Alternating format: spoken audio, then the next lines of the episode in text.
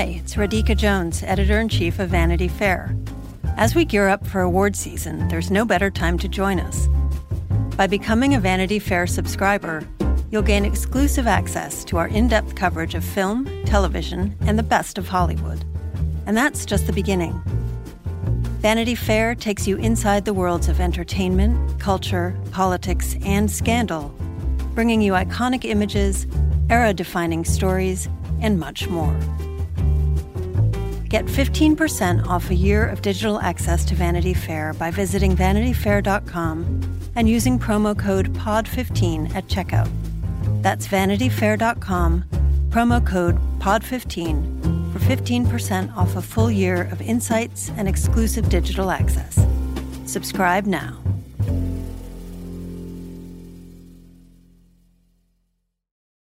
Hello, and welcome to Little Gold Men, the award season podcast from Vanity Fair. It's such an honor to present this next award. And here are the nominees. And the Oscar goes to.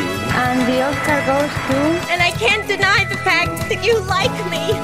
Right now. You like me. I'm the king of the world. There's a mistake. Moonlight, you guys won Best Picture.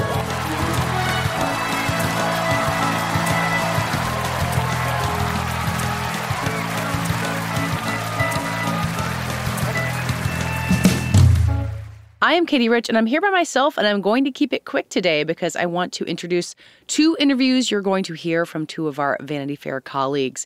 First up, you'll hear Yohana Desta, a writer at Vanity Fair and a frequent guest on this show, talking to Desus and Mero, the hosts of the talk show Desus and Mero, also Writers Guild of America award winners for Best Comedy Variety Talk Series for this show.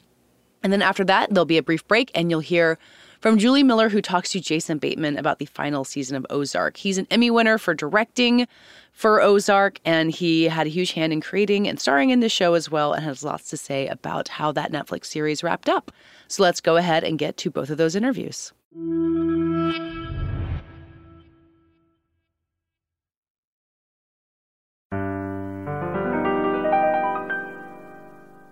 We were just talking about this before we started recording, but it was both of your birthdays recently. So I got to say happy birthday officially yeah. on the podcast. Thank you.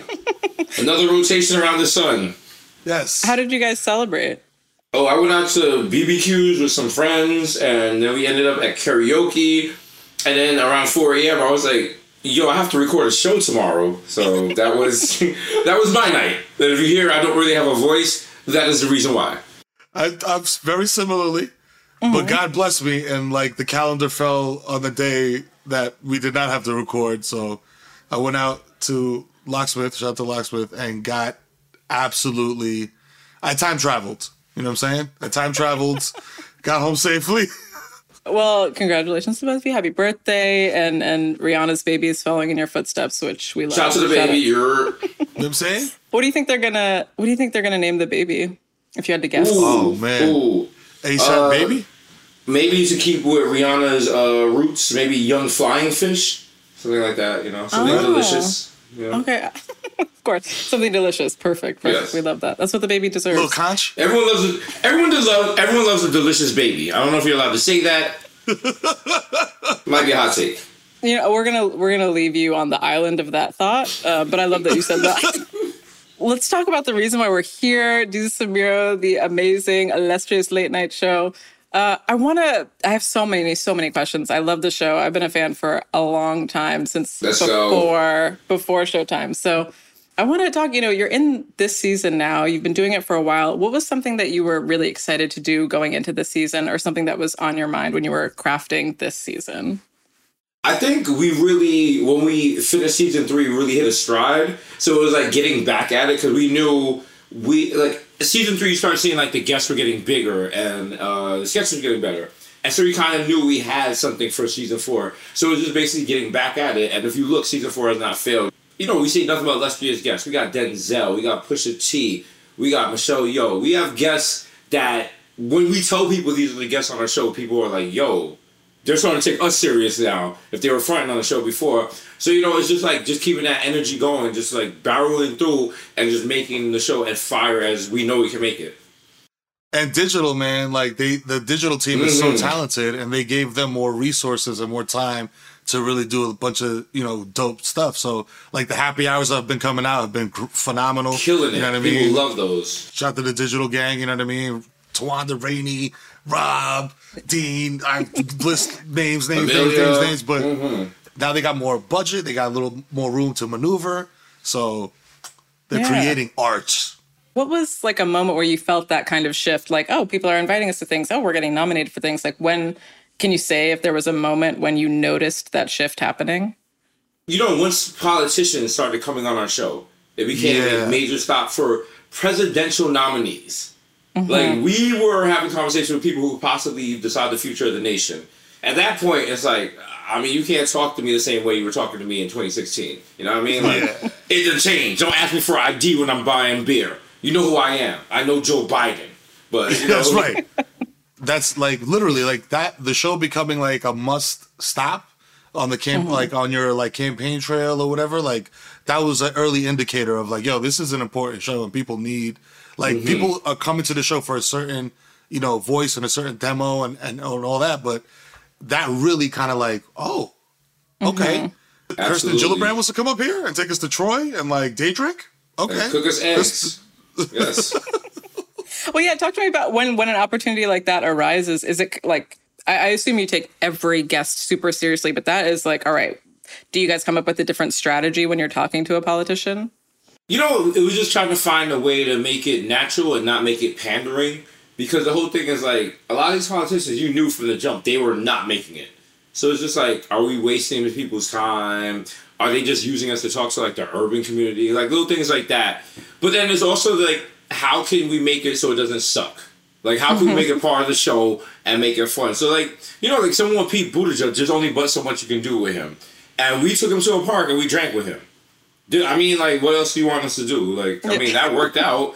But people were upset about that. But I'm just like, yo, fam, that's Bodega Boys. That's what we do. We would drink in the park. So if we're going to talk to someone, have a discussion, that's a natural environment for us.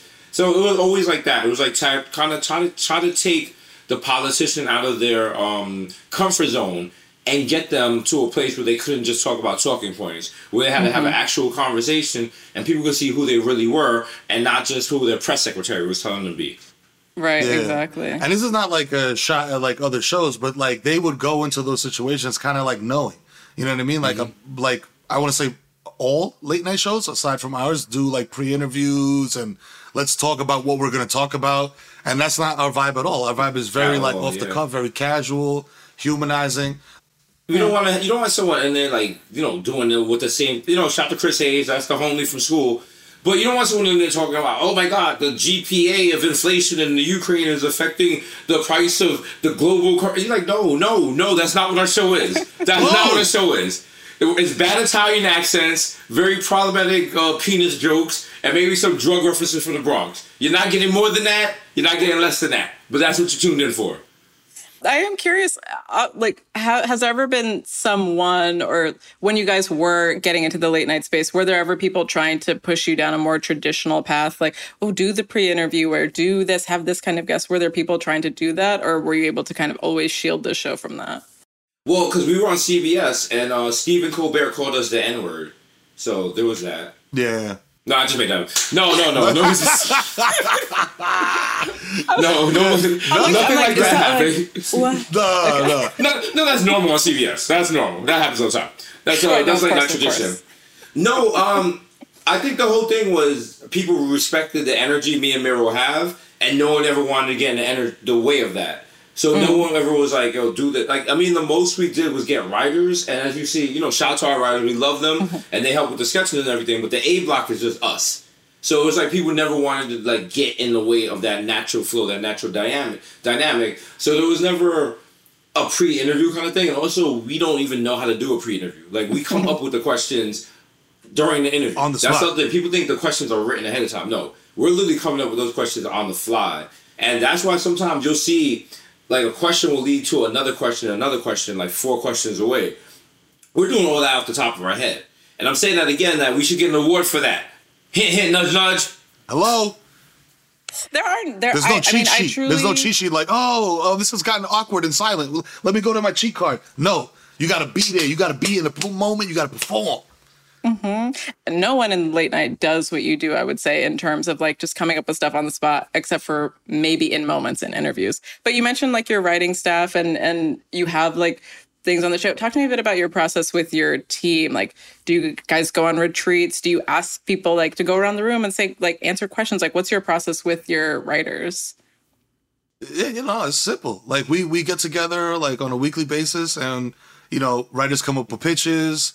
We look at them. We're like, you know, we get in in a Zoom or in like a chain, and we're just like, yo, this is dope, but let's do this instead of this, or let's tweak this like this, or you know what I mean. So it's just like a collaborative process, and it's easy, man, because it's like the writers are good. You know what I mean? We get good pitches, and all you know, it's just kind of like adding our sauce to it. You know what I mean? And, Mhm. and you get magic. I was also thinking about your like your writers in terms of the influence that the show has had on late night already. We're seeing people like Ziwe, who used to be writer on your show. Now she has her own late night show. What's it like seeing that influence on the late night space? Oh, that's great. Shout out to Ziwe. That's the homegirl. That's my home. Like, I was just at the premiere party for her new season. Just to see that, because, like, I remember when I followed Ziwe on Twitter, just because she was funny. So now to see that, I followed her, and now off of our show, she has her own late night show going into season two. It's just like we have an eye and we can see the future. And you know, shout out to other networks. We've been doing this for a minute. We've been telling people Cardi B is next. We've been naming people who are next in the zeitgeist, and people have not been taking this seriously. So that like have this proof of concept now is just like, yo, watch out. These guys know what they're doing. Like we're not in the late night because we don't know what we're doing. Like there's a reason we're here and like follow our vision and follow our voice. And that's what people mm-hmm. like that authenticity and the fact we know what we're talking about and we can see things before they come. We've had people on our show way before they hit. We had Lizzo on our show before anyone knew who Lizzo was. So it's just like that's what you come on our show for. You're gonna experience and meet people you do not know and who are not on your radar, who should be on your radar and are going to be on your radar in a couple of months. So get in early. Yeah. We had Cardi B when she was releasing Gangsta Bitch Volume 1. Preach. That's that. You know what I'm saying? We knew Cardi B when we were all in the streets. We were all in the Bronx jumping turnstiles. High Bridge, what up? Yeah, I actually I I remember that as such an iconic moment, and I went back and watched like a piece of that interview, and I was like, wow, they've all come up so much from come this on. It's moment. so wild to look at it now. Like, like now that and I mean, like no jokes, but like if you're a little kid from the Bronx and you see the three of us, like that gives people inspiration because like no, like you know, you know, like J Lo, Fat Joe, and all that stuff. That was before their time. This was like four years ago. So people were just like, yo, if y'all made it, I can mm-hmm. make it. So, and you always meet people and they're like, yo, you always represent the Bronx. Thank you for what you do. You meet older people who's like, yo, y'all not afraid to tell people y'all from the Bronx. And like young kids are just like, yo, if y'all did it, I could possibly do it. Will they? We don't know. But listen, we put it out there. It's up to you. Yeah, yeah, yeah. Manifest, manifest. You know what I'm saying? Whatever the like the cool kids are saying, sage your room. But now, put on your vision board. There you, know go. what I mean? Put But- it in your dream catcher. Yo, but to that point, like it's it's it's true. And like you see somebody like you know like us and like Cardi, they like we haven't changed who we are. You know what I mean? Mhm. Fundamentally, like we're we're the same people. Like obviously you, you change and you grow, but like Cardi still like you know she still got the accent. She still like she got joints with Kay Flock. You know what I mean? Like she's Cardi's still Bronx tweeting drugs. reckless on Twitter. That is the most Bronx thing I've ever seen. That's what we do. That is what we do. We do not know how to do Twitter. We search our names and we threaten people. And who was somebody who was the most who like had I mean I guess maybe it was Quinta but who had the biggest reaction of like oh man I'm I'm sad that this is done. Ooh, we get that a lot, but I think a lot. Michelle Yeoh because I feel like Yeah. she doesn't get a chance to have fun in interviews. All her interviews are very stoic. They're very ah, and like you can see during the interview she got comfortable with us and she was just chilling with us. Like, like the fact the you know if you've seen the movie The Hot Dog Hands, the Mhm. fact that she is like a world renowned actress, she's gonna probably go down as a legend. And she let us like rub her face with the hot dog hands. Like, the temple massage, Mero giving her a temple massage. it doesn't get better than that. That right there. That's and then you know, like as two interviewers, when you see the person you're interviewing get comfortable like that, that makes your day. Because then you're like, yo, we got this. We got this. Then you can ask whatever question you want. They're, they're never. We've never had an interview with someone like clams up or doesn't want to talk. But when you really get them comfortable, and it's just like.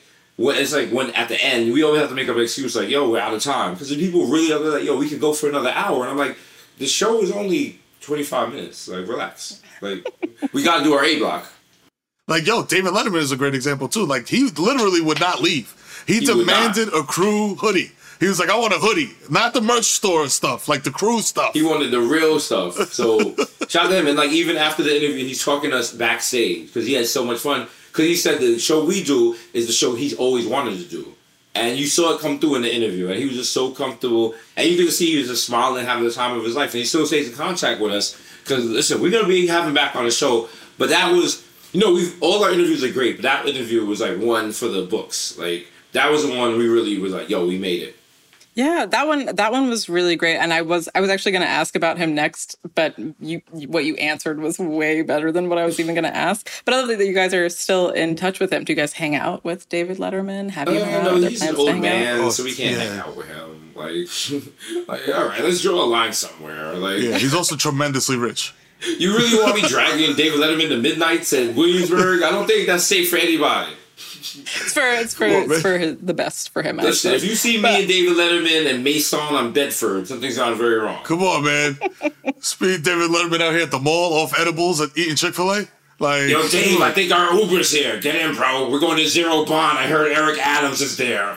yeah, it's gonna be Oh lit, my bro. Pull up. What what do you guys think of Eric Adams?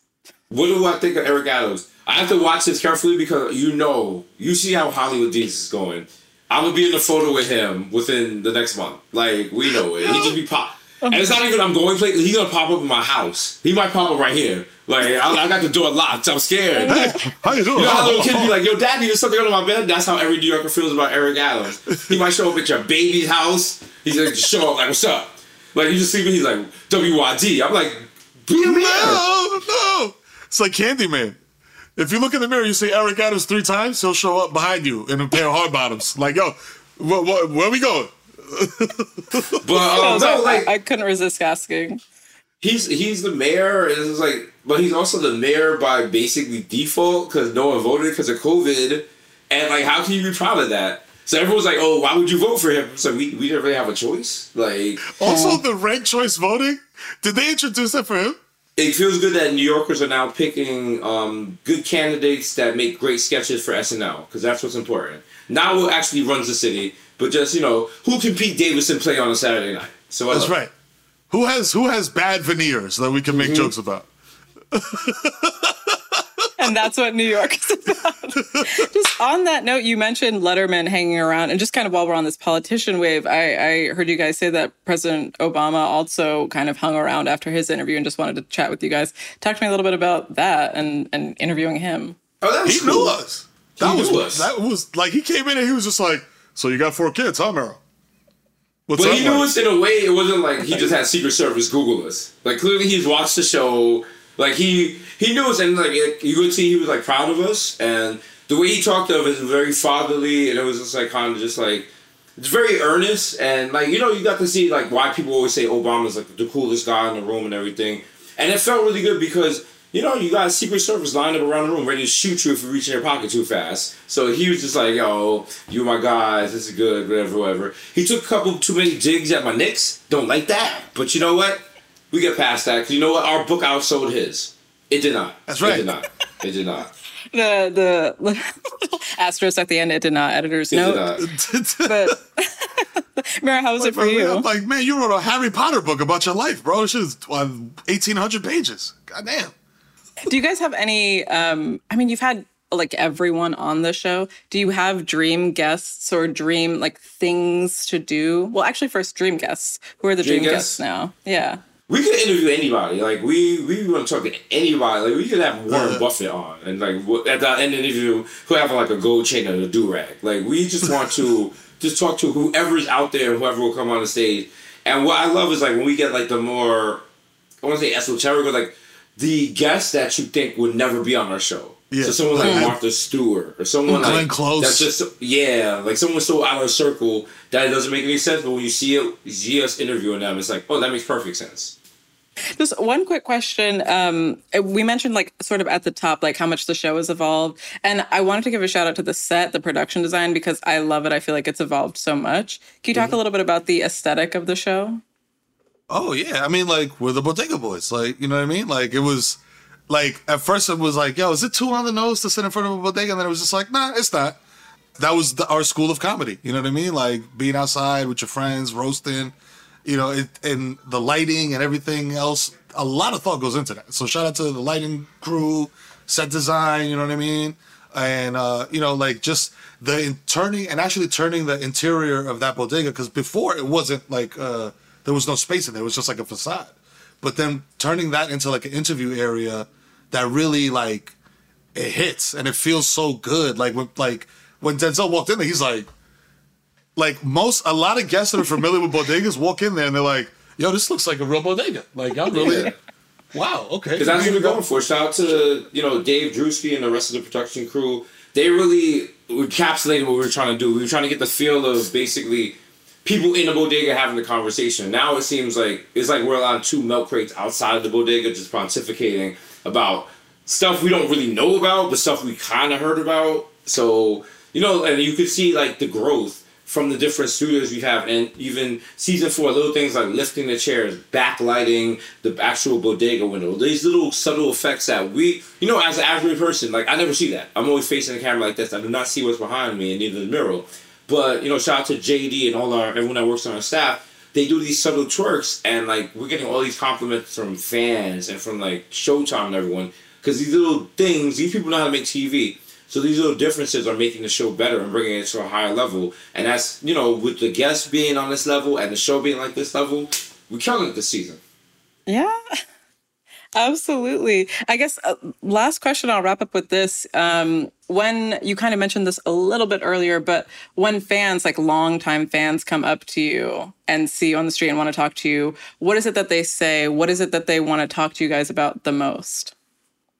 Man, it's a lot of like a lot of like, yo, I'm proud of you. You know what I mean? Yeah. It's it's it's like a it's like a healthy mix of like, yo, I'm from the Bronx too. I'm from the I'm from Queens. I'm from Brooklyn. I'm, I'm a New Yorker, and when I see you, I see me.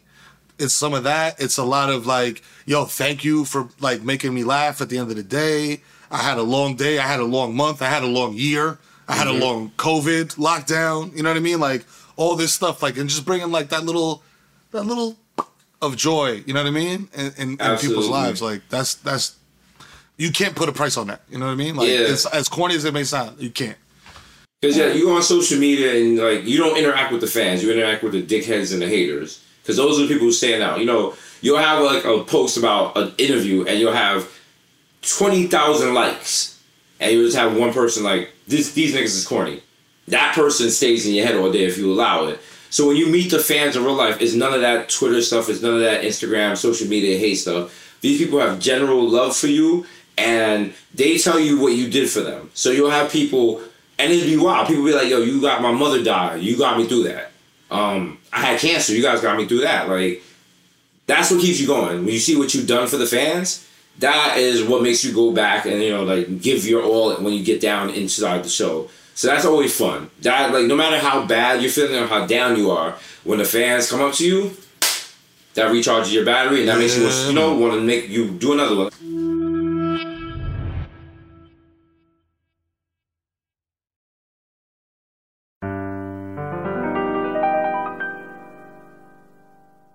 I'm delighted to speak to you, but sad it's on this occasion.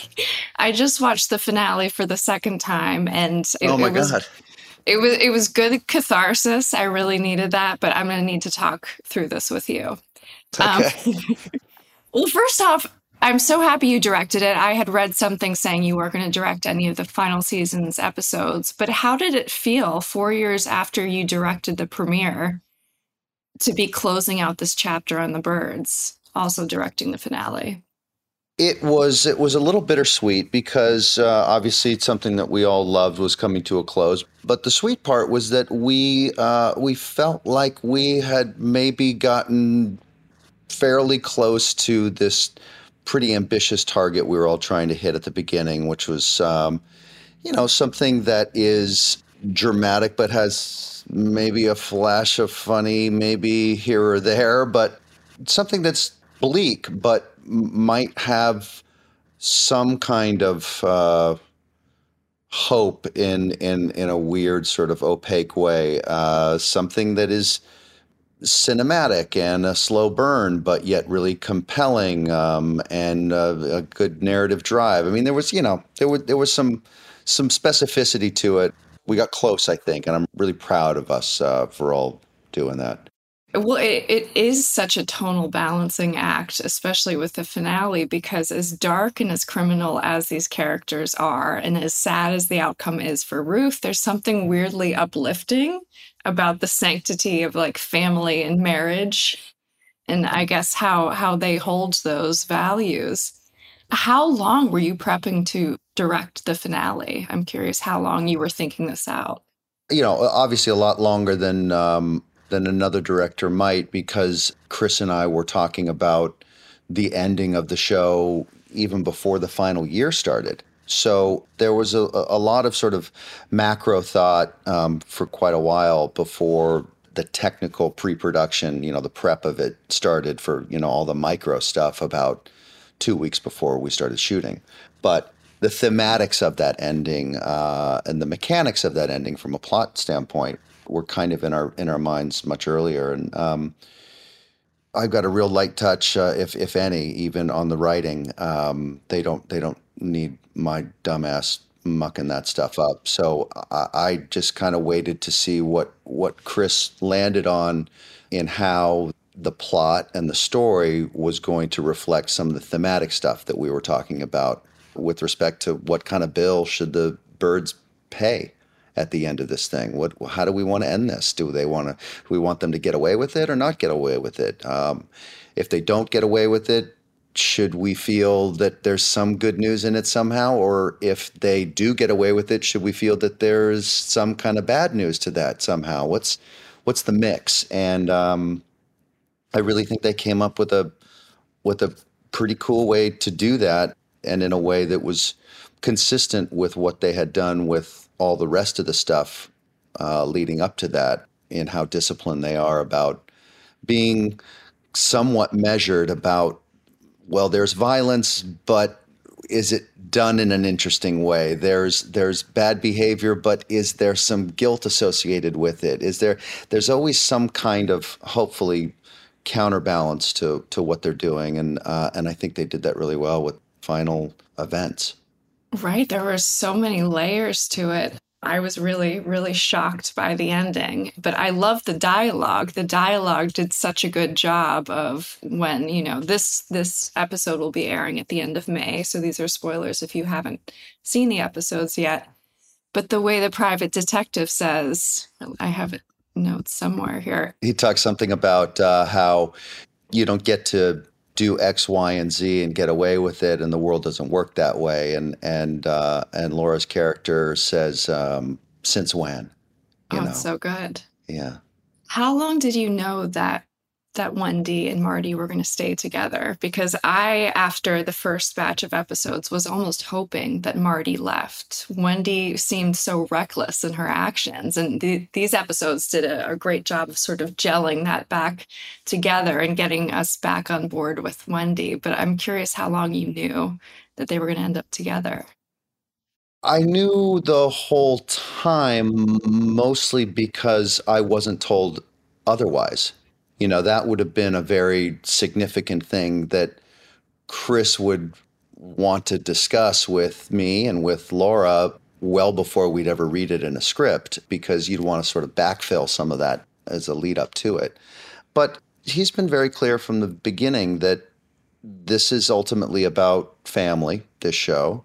And um, they're putting each other through the ringer to test the the strength of that marriage and you know challenges um, that folks like you and me wouldn't do because we're we're not on a TV show. You know, like you got you got to make some real mistakes and do some pretty bad behavior to expect to grab the attention of us normal folks that are watching the television. So I knew that they were going to continue to really challenge each other with their their bad decisions.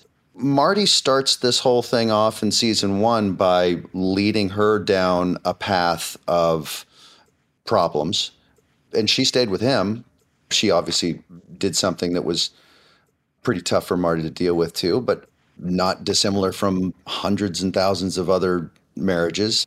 So I knew that there was going to be something that she was going to equally challenge him with towards the end as far as a, a, a career path, a life path, a an ethics path. Uh, this sort of really testing the bounds of you know do the ends justify the means, and she really does dress up her decisions in a, in a pretty justified way. I'll, I'll say in quotes, um, but she's as clever and as intelligent as Marty is, and consequently can talk herself into doing some pretty bad things with an eye on a more ethical prize downstream. Um, and he follows her in that direction. And and um, the ending, uh, I'll leave it up to the audience to decide whether it seems like you know harmony and health is is is in the next episode that we're not doing. Uh, or the next season that that you know it, it, we're not doing, but hopefully a good ending will imply some future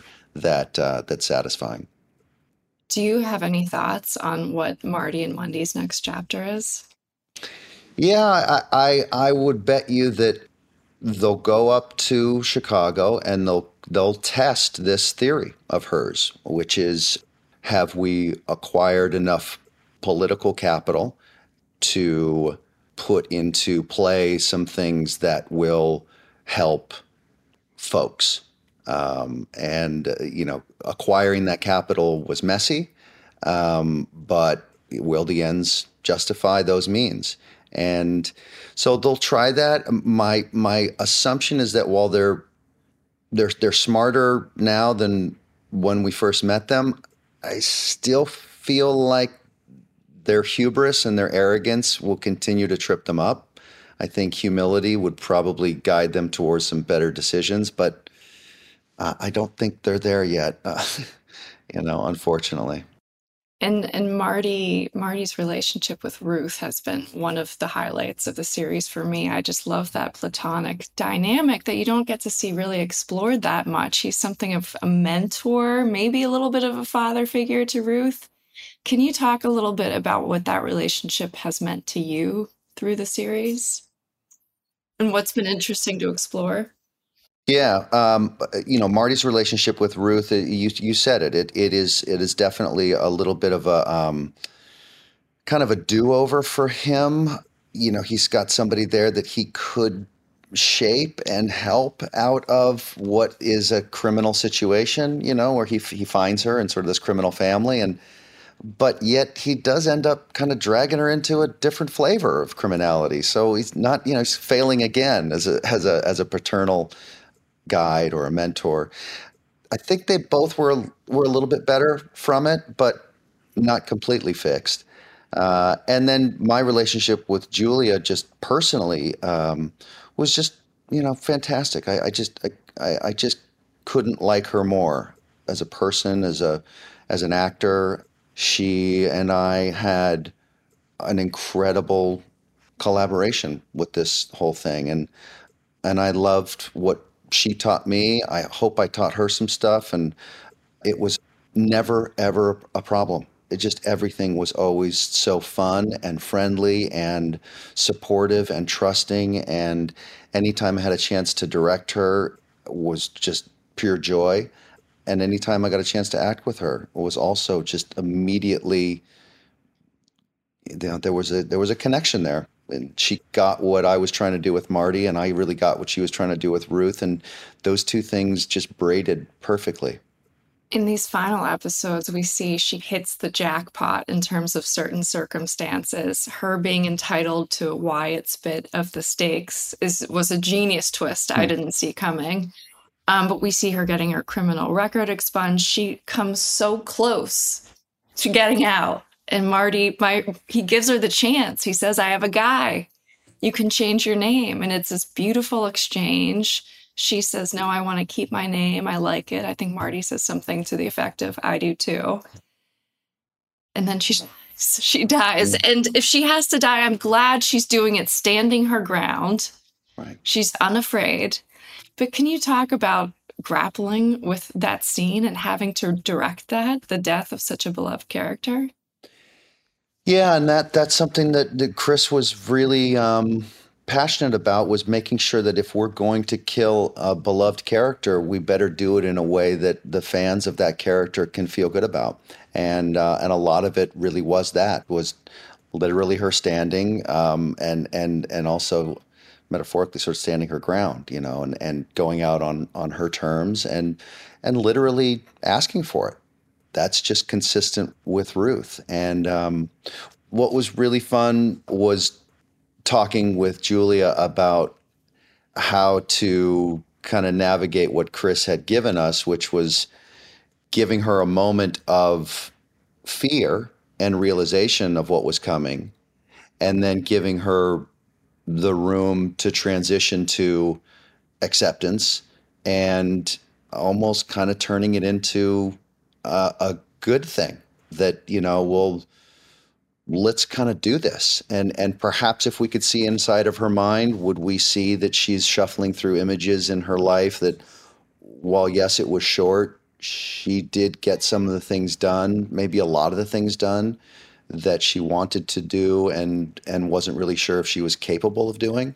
Maybe it yeah it was a sprinter's life but did she hit extend the metaphor you know to kind of hit the the finish line uh, in a winning position it was, you know, brief, but she won. You know, obviously we don't flash into her head and we don't have the dialogue that says all that, but I hope you see in her performance um, maybe a flash of that, maybe just enough to give the audience a, a taste to kind of motivate that that thought so that you could find acceptance with it as a, as an audience member like she does as a, as a character that was that was the intention and uh, there was some aesthetics about what we found ourselves in that night with the way the headlights were lighting her, the fact she was in white and the killer was in black, the fact that we had a lot of wind that night. There was something kind of mythic or gothic or tragic, you know, sort of Shakespearean about like there there was something kind of weighty about it that that matched the the plot moment of it all, I think. And uh, we got lucky. Right. Was was there any part of you that's sad or you're just so full in director technical mode you're not even thinking in those terms? I mean, if that death had come even an episode earlier, it would have been really sad because then we couldn't have done the last episode with her. But the fact is, she died on the last episode. So, you know, we all were dying everybody died in that episode basically you know? So there wasn't that feeling of of loss of oh my god now we got to do the show without her.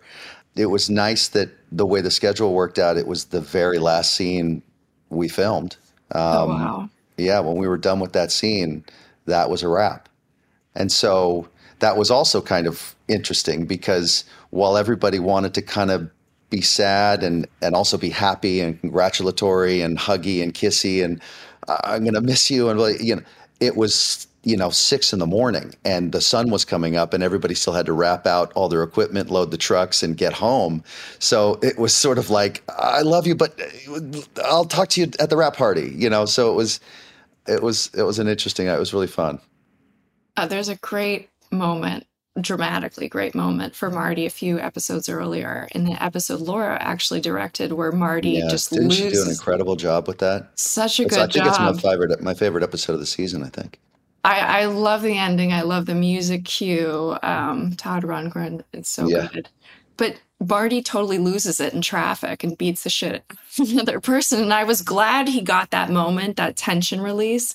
But I'm curious what it was like for you because you've played Marty so coolly and calmly. He's always the smartest sort of person calculating inside, but finally you get this great show of aggression. What was that like? It, it, was it was and it was on purpose too like i remember when when laura you know she was talking to me about prepping for the episode. she's like i'm so excited. It's like marty finally loses his shit. You know this is going to be uh, great. And i was you know because it was important it was it was on purpose that i play the character in such a way where there's so much fire there's so much um, there's arson all over the place uh, in in in our show. And you do need one firefighter you know in there. Otherwise it's all it's all flame. And you're just like uh, enough. So I was always trying to be that element of the recipe from the very first episode and try to be somewhat of a calm center, some somewhat of a non-hysteric center for everyone to be able to be crazy.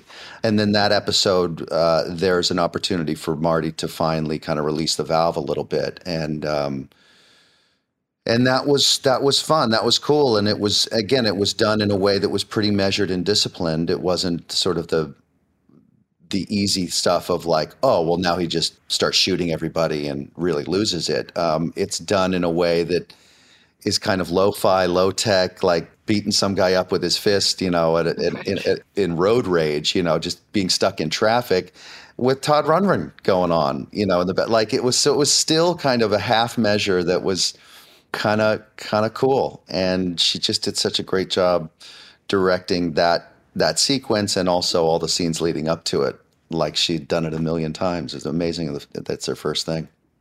Can you talk a little bit about your partnership with Laura? I'm always so curious how it works when you're playing a married couple and you have this sort of innate understanding. You have this shared something that we as viewers don't know what it is, but we're we're seeing it in you.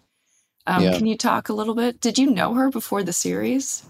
No, I, I didn't know her before. Well, we'd met maybe once before, but uh, certainly didn't, you know, know her. But I knew that if we were lucky enough to grab her as the first piece of this build out, that it would send a very clear message to the community um, and also to the audience eventually of what the show is and what it isn't. Um, you know, she lends just enormous credibility and pedigree to anything that she does. And anything with a bag of money and a gun could go sideways quickly as far as quality and tone goes. And so I knew she would be a great declaration of of what we were shooting for. Um, and in fact, uh, when I met with her for the very first time for this, it was at a restaurant that she and I ate dinner at last night for the first time since that very very first meeting. And you know, I'm in town. She lives here. I'm in New York um, to do you know the final screening of this thing and so last night we had dinner and we literally were sitting at the table right next to where she and I sat that very first time five or six years ago. So it was really cool. But as far as uh, chemistry goes and the that sort of intangible dynamic that we as an audience really love when you see it, there's no secret strategy to building that. it's not any different than anybody you work with or anybody listening works with or uh, not even just works with but just knows. I mean when you meet somebody that you connect with somebody that you just kind of sorry to use the hippy dippy term but kind of vibe with you just know. It's not something you say. It's not something you ask it's just a vibe. And from that place comes a great working relationship or a great friendship or a great marriage or you just know what they like and you know how they communicate and you know what you don't need to say but what you can share with a look or with body language or you just get it. And usually that person's not an asshole usually that person is somebody that is great. And you kind of you immediately recognize that you've just skipped about 12 dates and you're off and running. And we can talk in a shorthand now. And how that manifests itself with acting is you just are already in rhythm. So you can take a big big pause in the middle of your line uh, for instance and you know they're not going to think you've forgotten your line they just get this is the way this person communicates. And so therein fills this great acting kind of moment that you're connected with because you just kind of understand each other, I guess is what I'm saying. And so we got to do that with dramatic scenes, with humorous scenes, with long, long scenes or really short scenes, scenes with dialogue, scenes without. We just get each other and really, really, really, really like each other. And that's what let us kind of fight without any worry whatsoever that the other person is going to see some flare of anger or aggression inside the scene that's going to damage a relationship that's already fragile. The, our relationship is just so strong. We love each other so much that we could just be fucking terrible to each other on screen And that was really, really fun. Were you charting the relationship at all? Because it does go on such a roller coaster. There are moments where I was thinking they're absolutely going to split up. Marty's going to get sick of this. Or is it just you go script to script? Well, you knew there was just such shared desperation between the two of them that y- you knew that they they have to be yelling at each other. They're both screwed, but they're so reliant on one another. They both have so much on each other. They have two kids together. There's just there's so much there that they have and that they've been through that it built so much elasticity. You could just stretch it wherever you wanted to go, and they're just stuck. So um, that was helpful. You've been so involved with the show since the very beginning in terms of executive producing it, directing it, starring in it. What's this experience been like? Are you going to do it again? Yeah, I'd love to do something as good as this and maybe even harder or or with more scope or responsibility or what I don't know. I don't know what those things are. I mean, maybe, you know, my original goal was to direct all these episodes, but we couldn't because of time and budget. I'm going to um I'm going to start prep in about a month on something that's, you know, a big, huge, big budget movie with big stars and visual effects and all that stuff that I've, you know, another thing I've been asking for. And uh oh, here it is. So I'm excited to challenge myself with that. And I'm nervous, I'm excited. And uh, so I just feel really fortunate. Well, Jason, thank you so much. I'm really going to miss the Byrdes, but if, if it had to end, this was a great finale. Um, so, congratulations on it all. Thank you, Julie. Thank you very much. That does it for today's interview episode. We'll be back again on Thursday with our usual roundtable conversation. In the meantime, find us at Vanity Fair with coverage of all of these shows and much more. You can find us on Twitter at Little Gold Men. And you can sign up to text with us at Subtext. Go to joinsubtext.com slash littlegoldmen or text 917-746-3771. This episode was edited and produced, as always, by Brett Fuchs.